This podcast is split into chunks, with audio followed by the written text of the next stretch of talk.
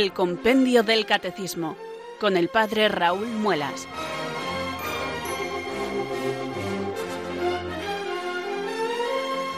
Muy buenas tardes queridos oyentes de Radio María, son las 4, las 3 en Canarias, aquí comienza una nueva edición del Compendio del Catecismo. Reciban un saludo muy cordial del Padre Raúl Muelas que un día más les habla desde Talavera de la Reina, desde estos micrófonos de Radio María, la radio de la Virgen, la fuerza de la esperanza. Sed todos bienvenidos.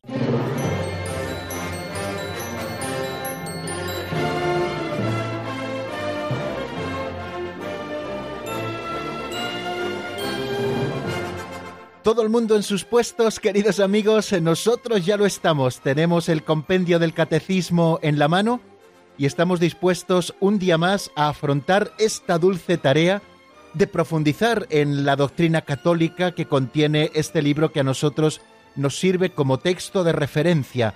Ya saben, el compendio del catecismo. Estamos en la página 43 porque primero vamos a repasar lo que dijimos ayer en el número 59 y también en parte de lo que estuvimos explicando del número 60 y también explicaremos hoy, si el Señor lo quiere, el número 60 terminaremos de explicarle, y también el número 61.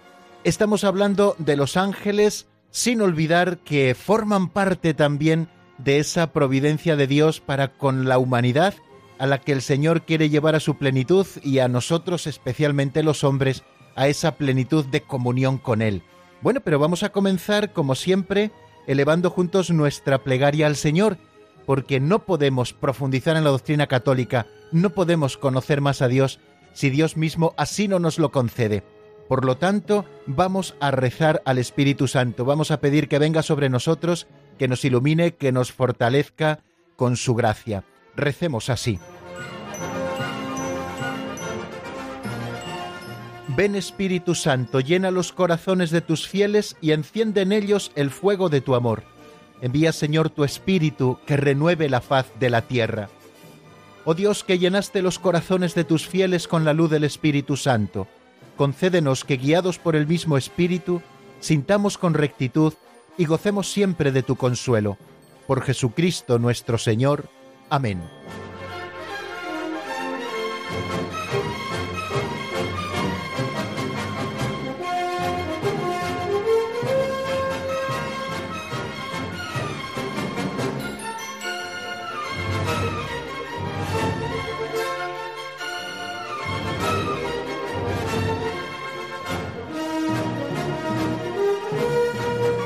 Antes de seguir profundizando en lo que son los ángeles y cuál es su misión en el plan de salvación de Dios, vamos a escuchar una pincelada. Todos los días, antes de abordar el estudio del catecismo, leemos una de ellas y hacemos una pequeña reflexión. La de hoy se titula Hay sitio para todos.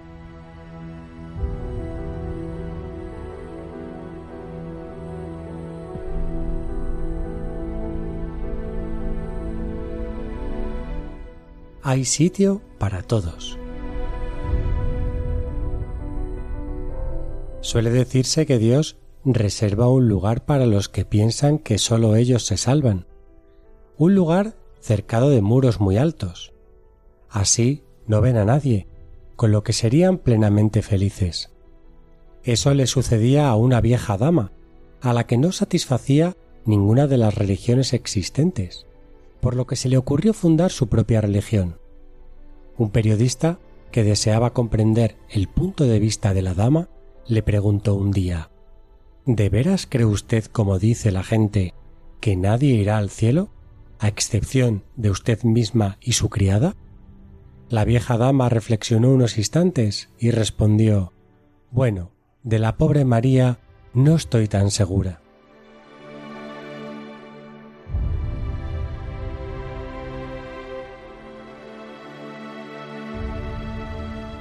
Simpáticas siempre estas pinceladas, queridos amigos, pero la de hoy pone el dedo en la llaga en el asunto que marca la diferencia entre las almas apostólicas y los pietistas que en su vivencia religiosa se cierran tanto en sí mismos que hasta les estorban sus hermanos. Actúan como aquel sacerdote y aquel levita que pasaron junto al hombre apaleado de la parábola del buen samaritano y no les socorrieron porque estaban demasiado ocupados en sus cosas, entre comillas, sagradas.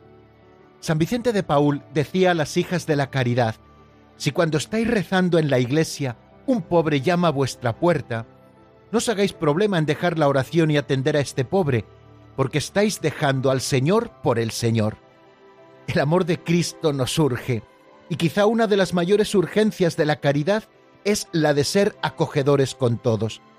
Ya está bien de cristianos solos, no nos salvamos solos, nos salvamos en racimo. No somos nunca francotiradores, sino miembros del ejército de la caridad que luchan desde la paz para que el amor de Dios llegue a todos los hombres. También hemos de acabar con las comunidades cristianas cerradas a cal y canto, que benefician exclusivamente a los que están dentro, pero se olvidan, o peor aún, desprecian a los de fuera. Abramos de par en par las puertas de nuestros grupos cristianos, de nuestras asociaciones y movimientos. Dejemos que otros vengan acogiéndoles como al mismo Cristo. Esforcémonos en el trato, en la aceptación, en el cariño, en la compañía. Sí, esforcémonos, porque quizá esto no nos salga naturalmente. Es mucho más sencillo estar con nuestros amigos, con los que piensan en todo como nosotros, con los que nos aportan siempre cosas positivas. Por eso es necesario el esfuerzo para vencer la pereza de abandonar nuestra zona de confort afectiva para salir al encuentro del que lo necesita y hacerle sentir a gusto entre nosotros. Los grupos de apostolado formados solo por amigos humanamente hablando suelen quedarse solo en eso, en un grupo de amigos. En la iglesia cabemos todos, los que se cambian entre ellos y los que le cuesta el trato entre ellos, los divertidos y los aburridos, los movidos y los tranquilos, los guapos y los menos agraciados, los altos y los bajos. Abramos, pues, de par en par las puertas de nuestro corazón a los hermanos. Más aún, como nos recomienda tantas veces el Papa Francisco, salgamos a buscarlos para que se sientan a gusto dentro de la Iglesia. Seamos una Iglesia en salida a los caminos del mundo para seguir encontrándonos con todos los hombres y mujeres llamados a construir el reino de Dios. Aquel que se cierra solo en algunos siendo excluyente, acaba terminando solo, como le ocurrió a la vieja y huraña dama que ya dudaba hasta de la salvación de su única aliada.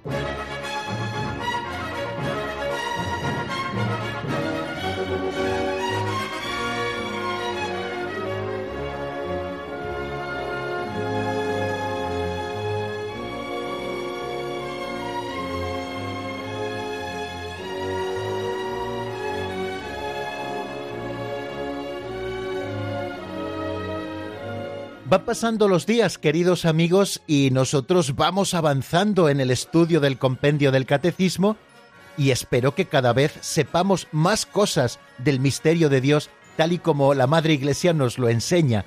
Bueno, para no echar en olvido lo que decimos en programas anteriores, todos los días tenemos un espacio en el compendio del catecismo para repasar lo que hemos visto en el programa precedente, y es lo que vamos a hacer ahora a propósito de lo que vimos ayer. Si ustedes recuerdan, nos dedicamos a dos números, al número 59 y empezamos a estudiar también el número 60, que con él continuaremos hoy, evidentemente. Bueno, el número 59 del compendio se pregunta ¿qué ha creado Dios? Esa es la pregunta, ¿qué ha creado Dios? Y el compendio del catecismo responde con lo siguiente. La Sagrada Escritura dice, en el principio creó Dios el cielo y la tierra son palabras del libro del Génesis, primer capítulo, primer versículo, el comienzo de la escritura. La Iglesia, en su profesión de fe, proclama que Dios es el creador de todas las cosas, visibles e invisibles, de todos los seres espirituales y materiales, esto es, de los ángeles y del mundo visible, y en particular del hombre.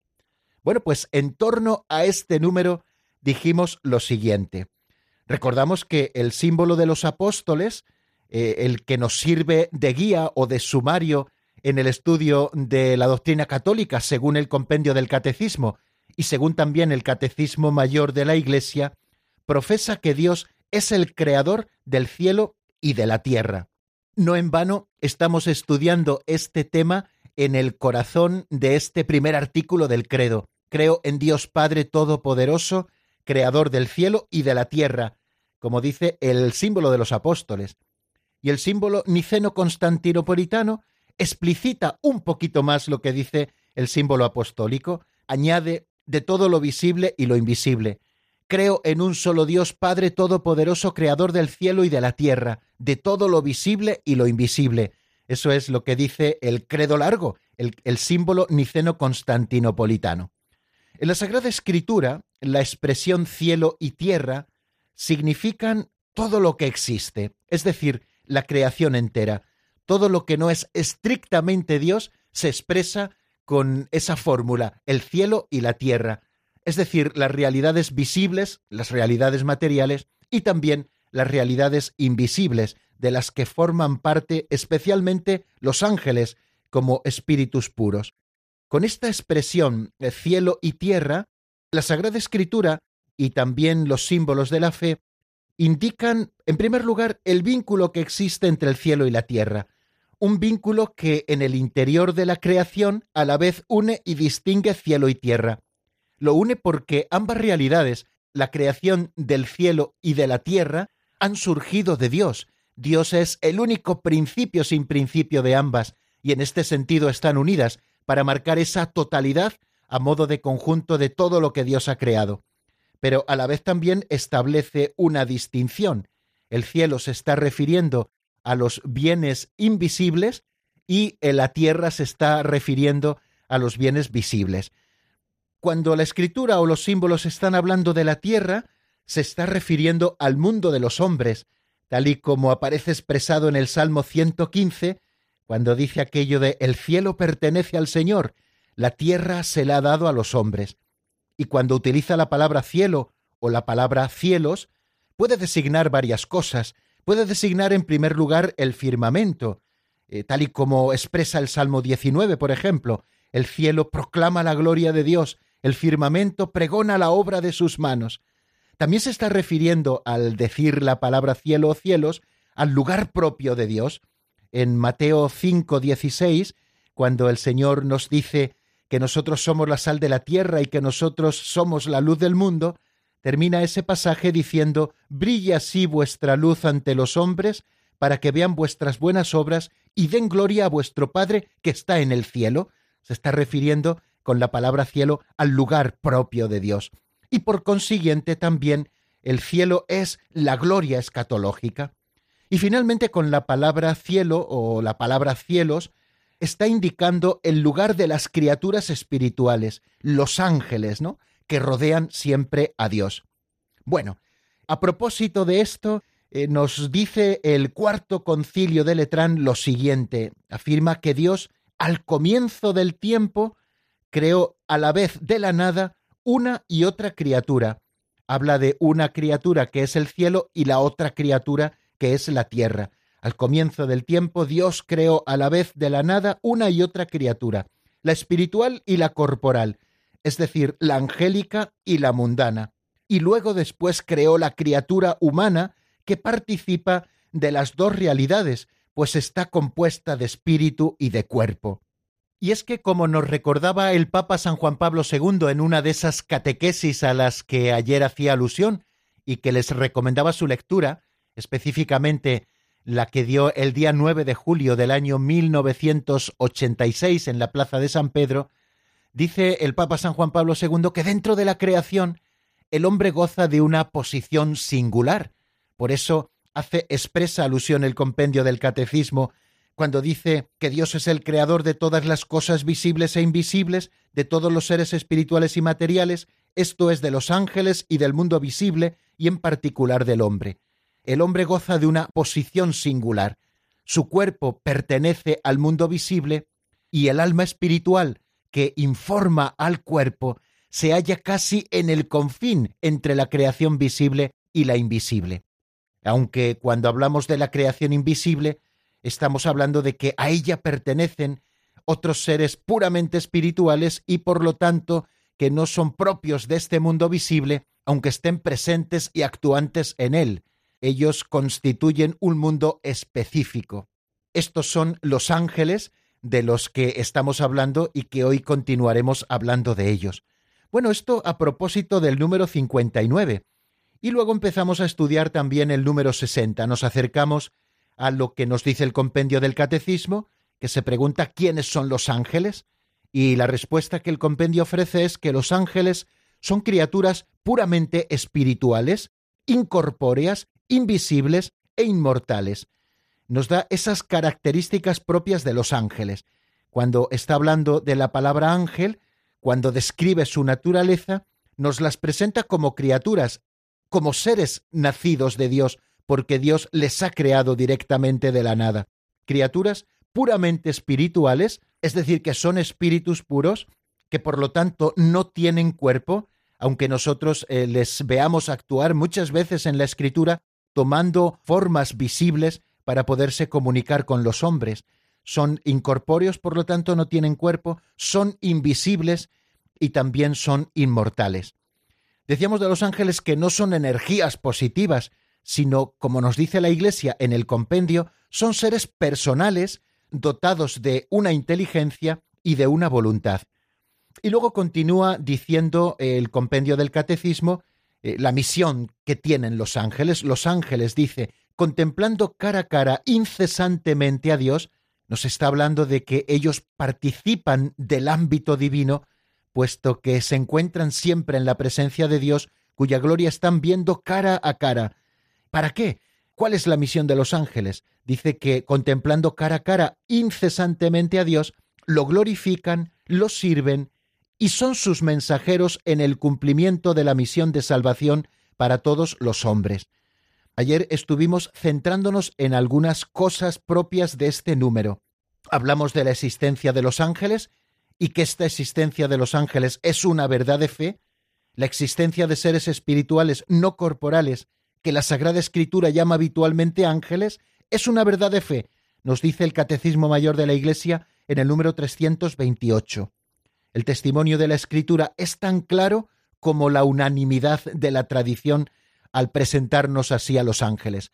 Ayer nos preguntaba una oyente desde Ávila si creer en los ángeles formaba parte de la fe de la Iglesia, y contestamos con mucha claridad que sí, que creer en los ángeles forma parte de la fe de la Iglesia, porque la existencia de los ángeles es una verdad de fe. ¿Nos ha sido revelada? Claro que sí, no son objeto central de la revelación, como también explica el Papa San Juan Pablo II en esa catequesis del 9 de julio del año 86, a la que he hecho referencia hace poco tiempo. No son objeto central de la revelación, puesto que el objeto central de la revelación son los misterios de Dios mismo y su plan de salvación, pero sí que están vinculados estrechísimamente al objeto central de la revelación. Eh, de hecho, eh, vemos la existencia de los ángeles en multitud de lugares de la Sagrada Escritura, tanto del Antiguo como del Nuevo Testamento, y también es unánime la tradición viva de la Iglesia al presentarnos la existencia de los mismos. Bien, y también dimos un pasito adelante estudiando quiénes son los ángeles. Recordábamos un texto de San Agustín en la que él dice, el nombre de ángel indica su oficio, no su naturaleza. Si preguntas por su naturaleza, te diré que es un espíritu. Si preguntas por lo que hace, te diré que es un ángel. La palabra ángel significa mensajero, enviado, embajador, es decir, aquellos que Dios envía y nosotros los llamamos precisamente por esa misión que Dios les confía. Con todo su ser, los ángeles son servidores y mensajeros de Dios porque contemplan constantemente el rostro de mi Padre que está en los cielos, lo dice Jesucristo a propósito de los niños. Pide no escandalizar a los niños porque dice que sus ángeles, los ángeles que cuidan a los niños, sus ángeles custodios, están viendo el rostro de mi Padre constantemente. Bien, en tanto que criaturas puramente espirituales tienen inteligencia y voluntad, lo hemos dicho con el compendio del catecismo, recordamos también las palabras del Papa Pío XII en la Humani Generis, donde nos dice que son criaturas personales y también nos habla el compendio del catecismo de que son inmortales. Es el Señor quien lo dice, sobre todo cuando en el Evangelio de Lucas explica aquella pregunta que le hacen los saduceos, presentándole el caso de aquella mujer que se casó con un hermano, murió sin darle descendencia, se casó con el segundo, y así con los siete, según la ley del levirato, como les recordaba, y al final murió también la mujer. Le preguntan, ¿de cuál de todos ellos será esposa cuando resuciten los muertos? Y el Señor les dice que cuando resuciten los muertos, hombres y mujeres no se casarán, porque serán inmortales, serán como ángeles de Dios. Está definiendo el Señor la inmortalidad de los ángeles. Eh, por tanto, como son criaturas puramente espirituales, que no están sometidos a los límites de la materia como nosotros, superan en perfección a todas las criaturas visibles, y el resplandor de su gloria da testimonio de ello tantas veces en la Sagrada Escritura. Les indicaba un texto del profeta Daniel, lo encuentran en el capítulo 10, versículo del 9 al 12, donde queda patente esa gloria que emana de los propios ángeles como espíritus puros que están contemplando siempre el rostro de Dios. Bien, pues vamos a dejar aquí, si les parece, queridos amigos, el repaso. Lo hemos hecho un poquito más amplio, sobre todo en este último momento, pues porque con este número 60 vamos a continuar.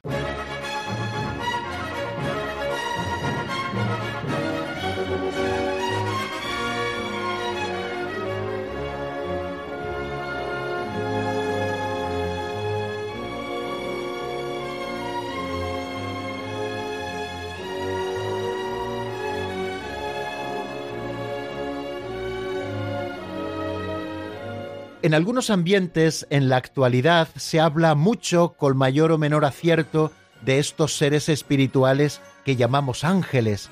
A veces la confusión es grande. No son palabras mías, son del Papa San Juan Pablo II en esa catequesis del 9 de julio del año 86.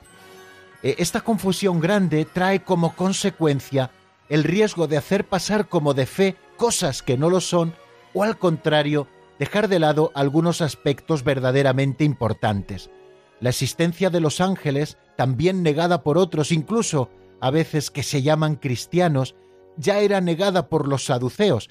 Si quieren, asómense al libro de los Hechos de los Apóstoles en el capítulo 23, versículo 8, y lo verán.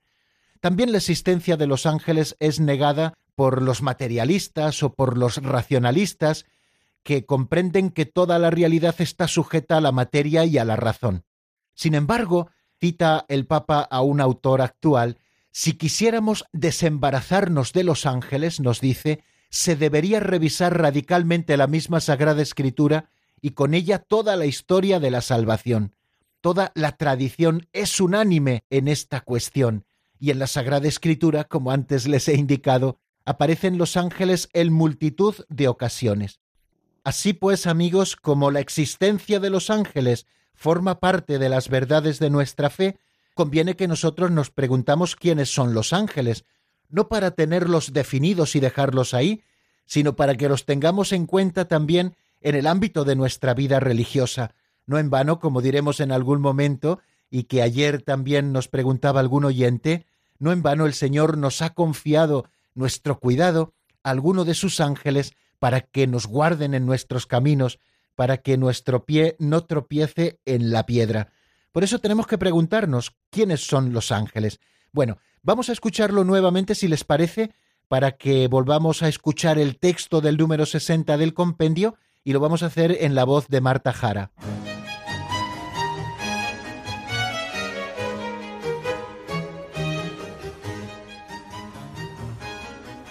Número 60. ¿Quiénes son los ángeles? Los ángeles son criaturas puramente espirituales, incorpóreas, invisibles e inmortales. Son seres personales dotados de inteligencia y voluntad. Los ángeles contemplando cara a cara incesantemente a Dios, lo glorifican, lo sirven y son sus mensajeros en el cumplimiento de la misión de salvación para todos los hombres.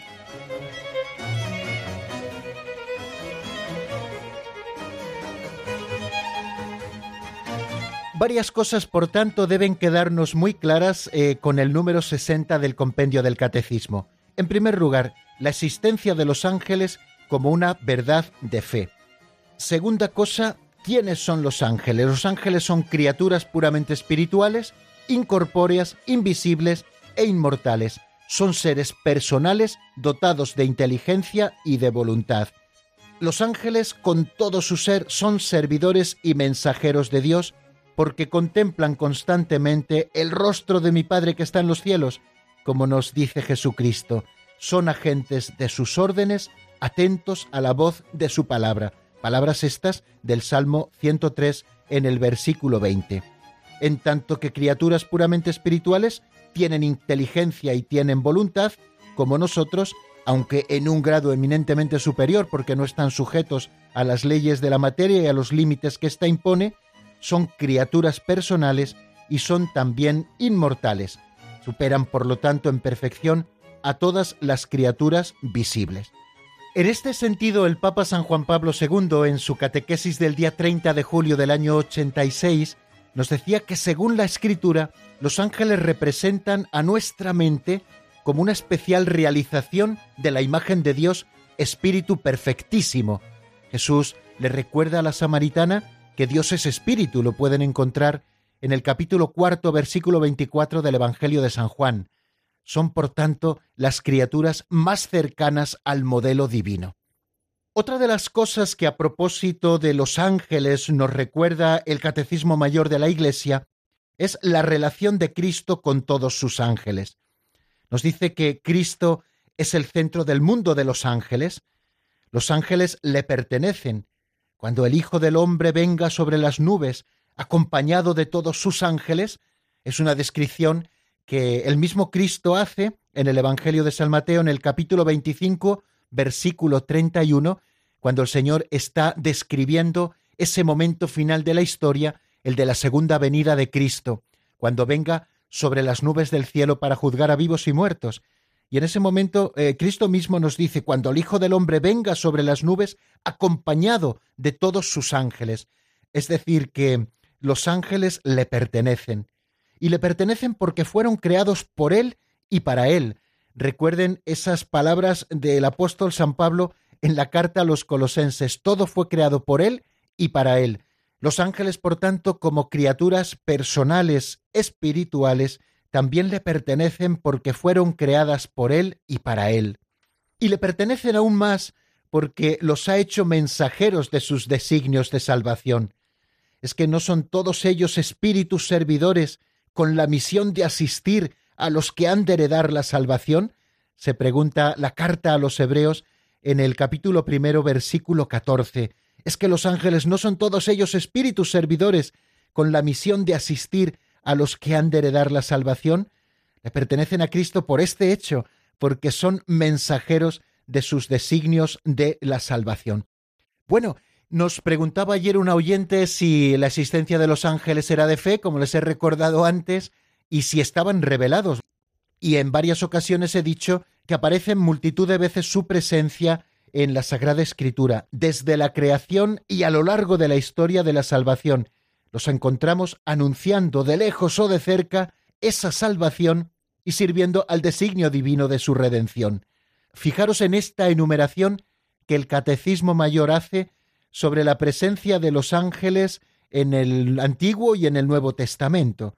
Los ángeles son los que cierran el paraíso terrenal, los que protegen a Lot, los que salvan a Agar y a su hijo Ismael cuando son expulsados al desierto por Abraham de su propia casa. Son los que detienen la mano de Abraham cuando va a clavar el cuchillo en su hijo después de Dios haberle pedido que lo ofreciera en sacrificio, y son los ángeles los que le detienen la mano. La ley es comunicada por su ministerio, eh, lo encontramos en Hechos 7:53. Conducen al pueblo de Dios, como lo vemos también en varios momentos del libro del Éxodo, anuncian nacimientos y vocaciones en el Antiguo Testamento, asisten a los profetas y finalmente, en ese momento cumbre de la historia, el ángel Gabriel anuncia en primer lugar el nacimiento del precursor a Zacarías cuando iba a ofrecer el incienso como sacerdote que era del templo, y también anuncian el nacimiento del mismo Jesucristo, un ángel, el ángel Gabriel, fue enviado a una ciudad de Nazaret, a una virgen desposada con un hombre llamado José, de la estirpe de David. La virgen se llamaba María, nos dice el Evangelio. Como ven, la presencia de los ángeles está muy atestiguada en el Antiguo Testamento y al comienzo también de la vida de Jesús. Pero desde la encarnación hasta la ascensión, la vida de Cristo está rodeada de la adoración y del servicio de los ángeles. Vamos a enumerar también algunas de esas veces en las que aparecen los ángeles vinculados a Cristo. Cuando Dios introduce a su primogénito en el mundo, nos lo recuerda la carta a los Hebreos capítulo 1 versículo 6, dice, adórenlo todos los ángeles de Dios.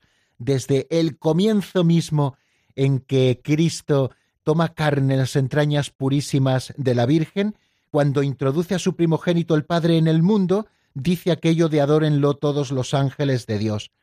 Lo vemos también clarísimamente en ese cántico de alabanza en el nacimiento de Jesucristo, un cántico, el del gloria a Dios en el cielo y paz en la tierra a los hombres que Dios ama, un cántico que no ha cesado en la alabanza de la Iglesia, que también cada vez que celebra la Eucaristía los domingos, ahora en Adviento y en Cuaresma no, pero en los demás domingos se canta el Gloria, el Gloria a Dios en el cielo, un cántico de alabanza que no ha cesado y que nos enseñaron los propios ángeles.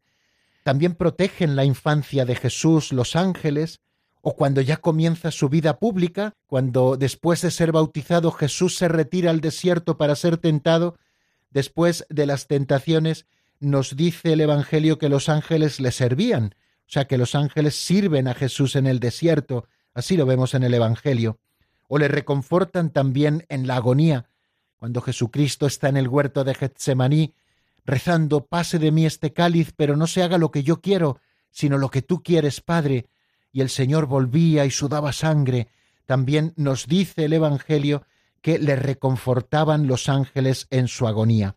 Los ángeles también, sobre todo después de su resurrección, evangelizan anunciando la resurrección de Jesucristo, y ya antes habían evangelizado anunciando a los pastores la buena nueva del nacimiento del Señor. Los ángeles, por tanto, también evangelizan, participan en la misión evangelizadora que el Señor encomendó a su Iglesia en esos momentos que nos describen las Sagradas Escrituras. Y como hemos visto, en la segunda venida, estos ángeles estarán presentes también al servicio del juicio. Bueno, hemos dicho muchas cosas ya de los ángeles y hemos atestiguado su presencia constante en la Sagrada Escritura, en el Antiguo Testamento y también en el Nuevo Testamento, en el momento de la encarnación del Señor y luego en muchísimos momentos de su propia vida como nos narran los Evangelios. Vamos a detenernos un momento para reflexionar, para repasar interiormente, incluso para rezar alguna de estas cosas que nos haya llamado especialmente la atención, y les ofrezco para este momento de reflexión un tema de Almas Unidas titulado A partir de hoy. Enseguida estamos nuevamente juntos.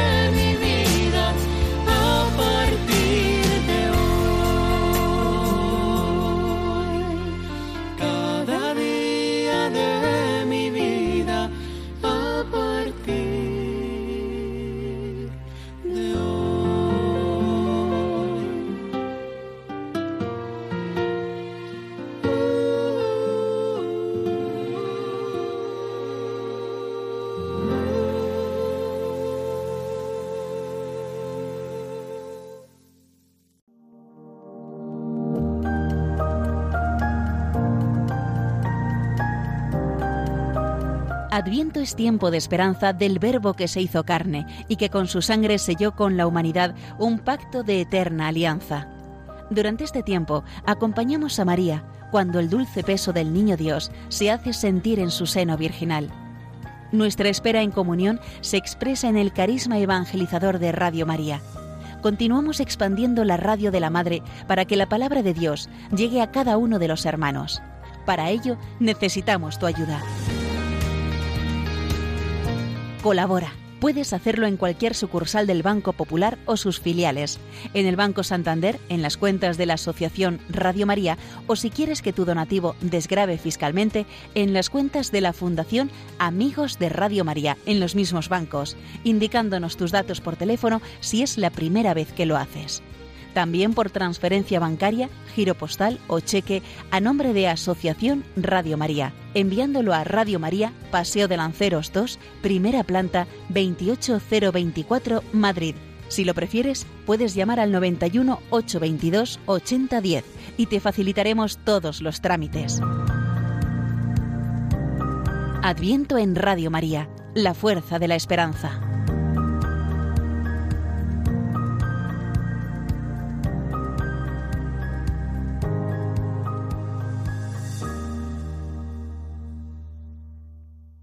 Están escuchando el Compendio del Catecismo con el Padre Raúl Muelas.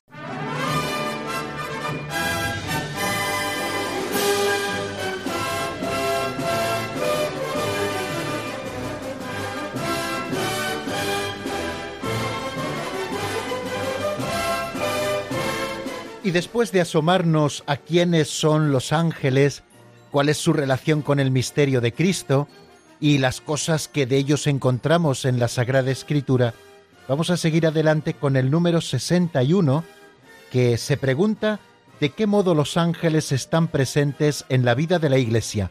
Vamos a escucharlo.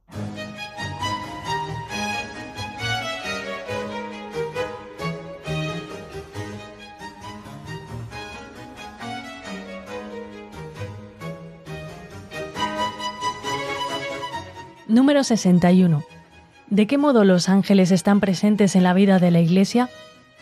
La Iglesia se une a los ángeles para adorar a Dios, invoca la asistencia de los ángeles y celebra litúrgicamente la memoria de alguno de ellos.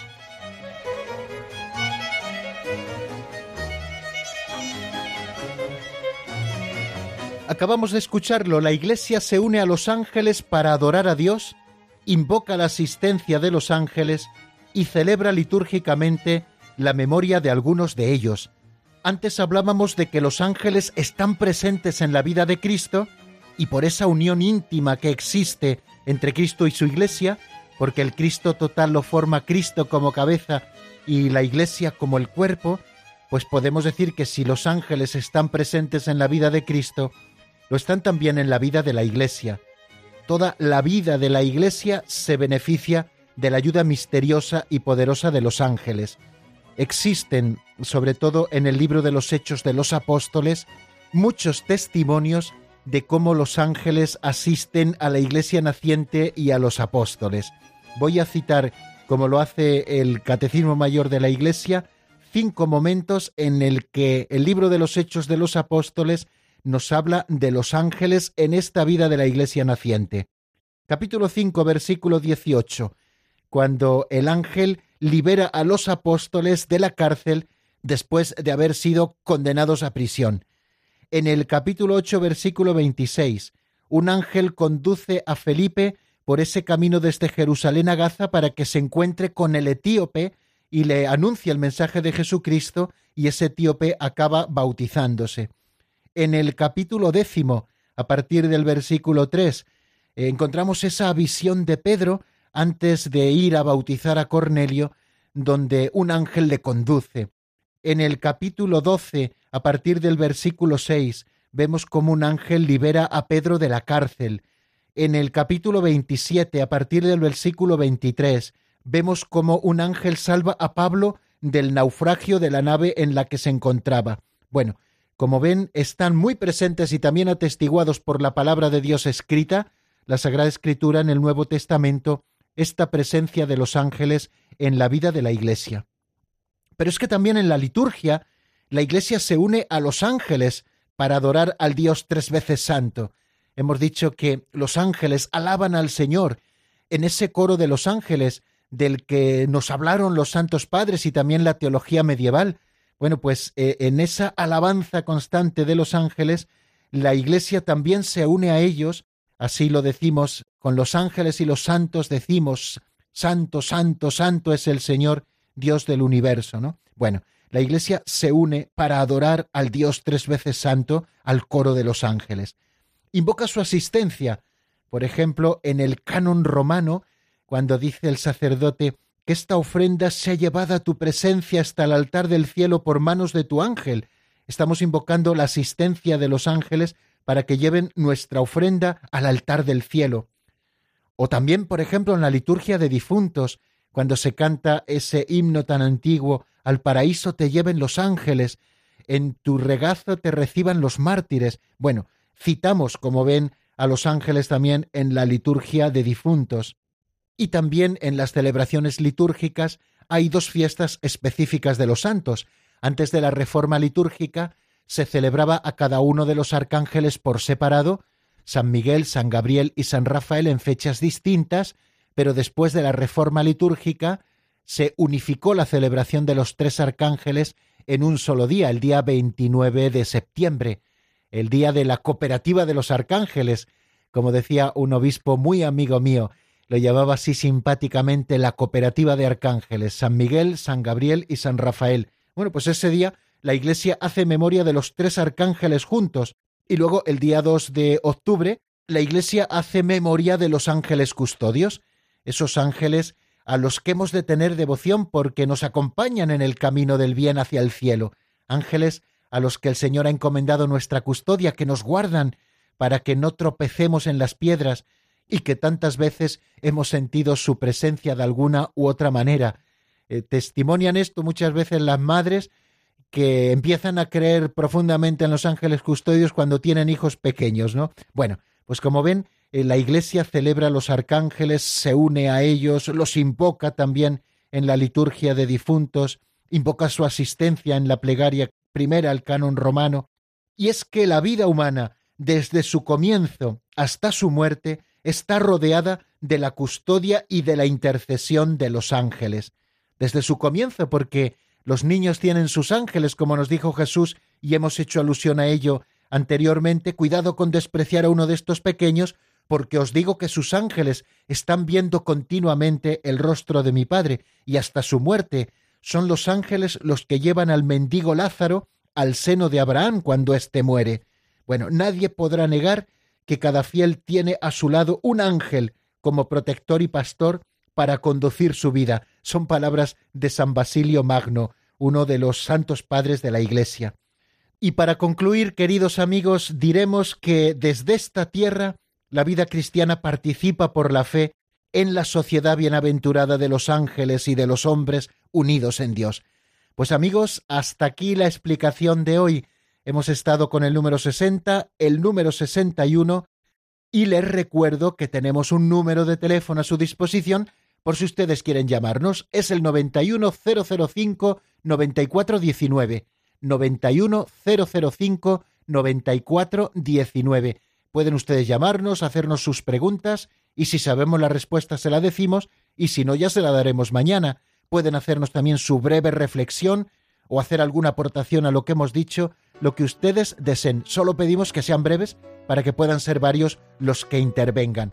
Vamos a escuchar un ratito de este canto que se titula Él camina en mis zapatos y es del grupo Salve. Enseguida estoy con ustedes. Él caminaba con sandalias en los pies. Mucha gente se estremecía al oír su voz. Con sus manos él sanó los ojos del ciego, él abrió. Es el poder de Dios tan inmenso que ahora vive en ti. Él camina en mis zapatos y canta con mi voz. Mis manos usa también, porque soy un hijo de Dios y sonríe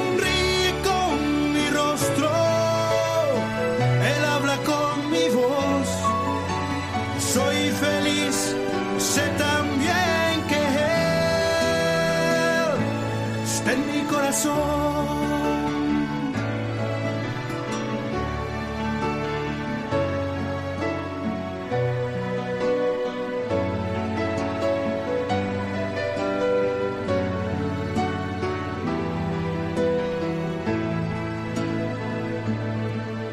su voz calmó el impetuoso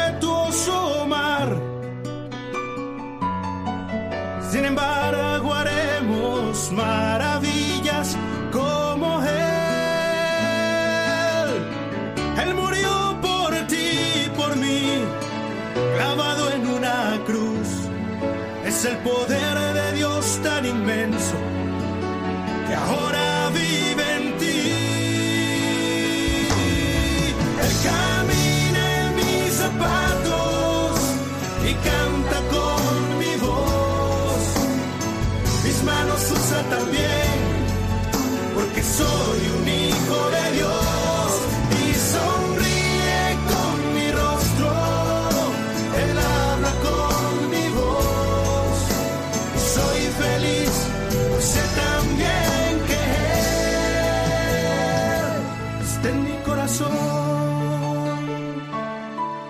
camina en tus zapatos y canta con tu voz. Tus manos usa también, pues eres un hijo de Dios y sonríe con tu rostro. Él habla con tu voz y eres feliz, pues sabes bien que en tu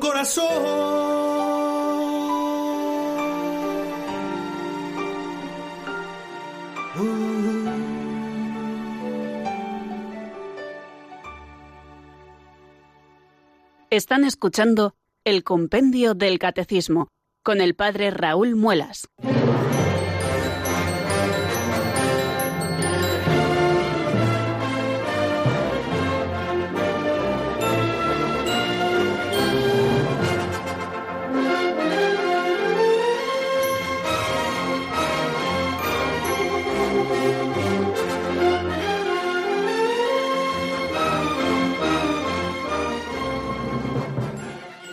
Son las, son las cinco y casi menos diez minutos ya de, de la tarde de este día 13 de diciembre y estamos aquí en el Compendio del Catecismo en Radio María abriendo este periodo de los oyentes en nuestro programa.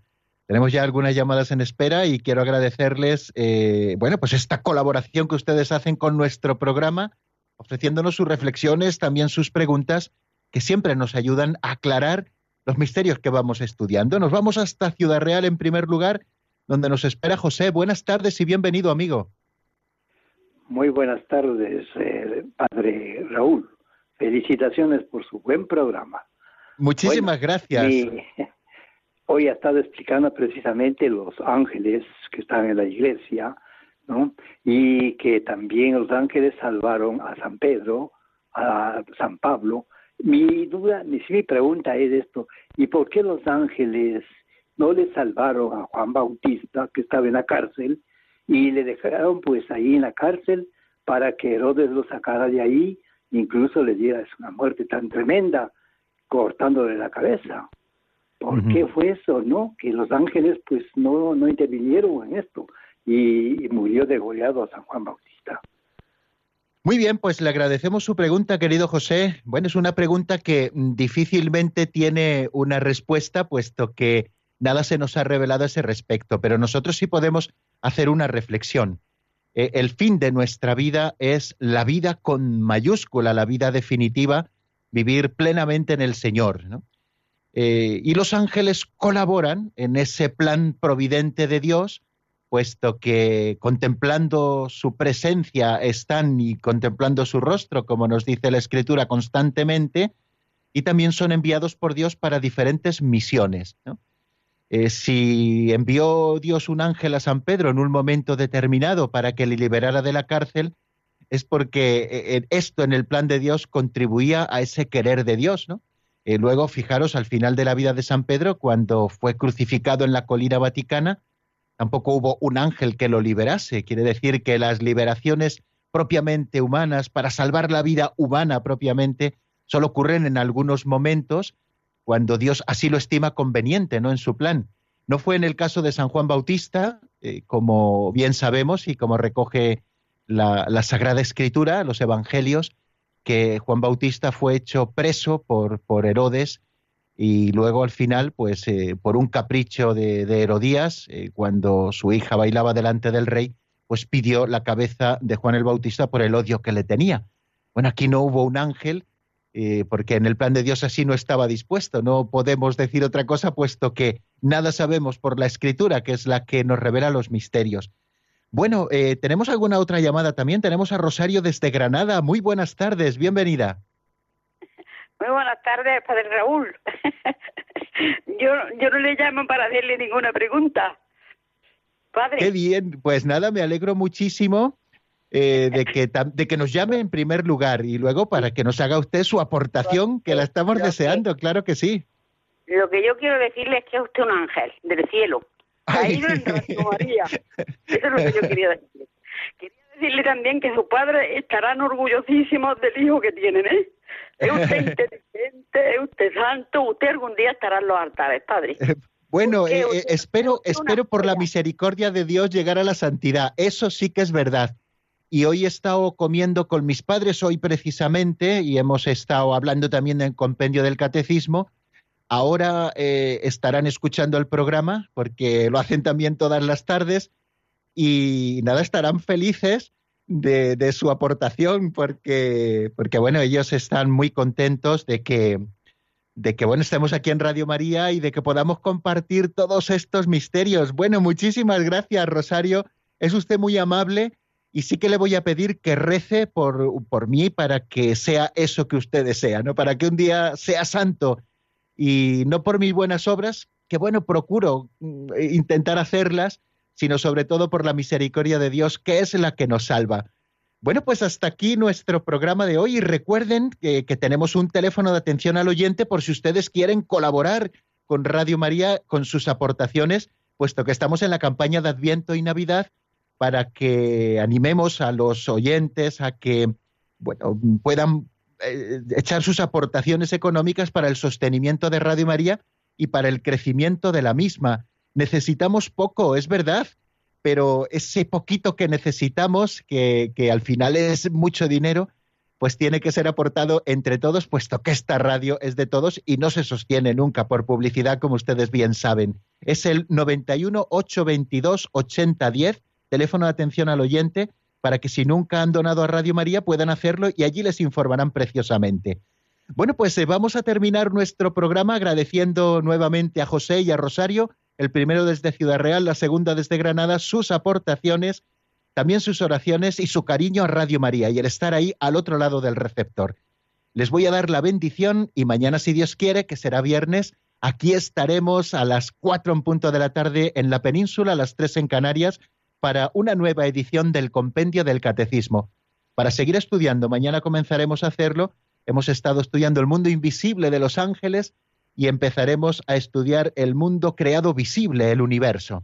La bendición de Dios Todopoderoso, Padre, Hijo y Espíritu Santo, descienda sobre vosotros y permanezca para siempre. Amén. Hasta mañana, si Dios quiere, amigos.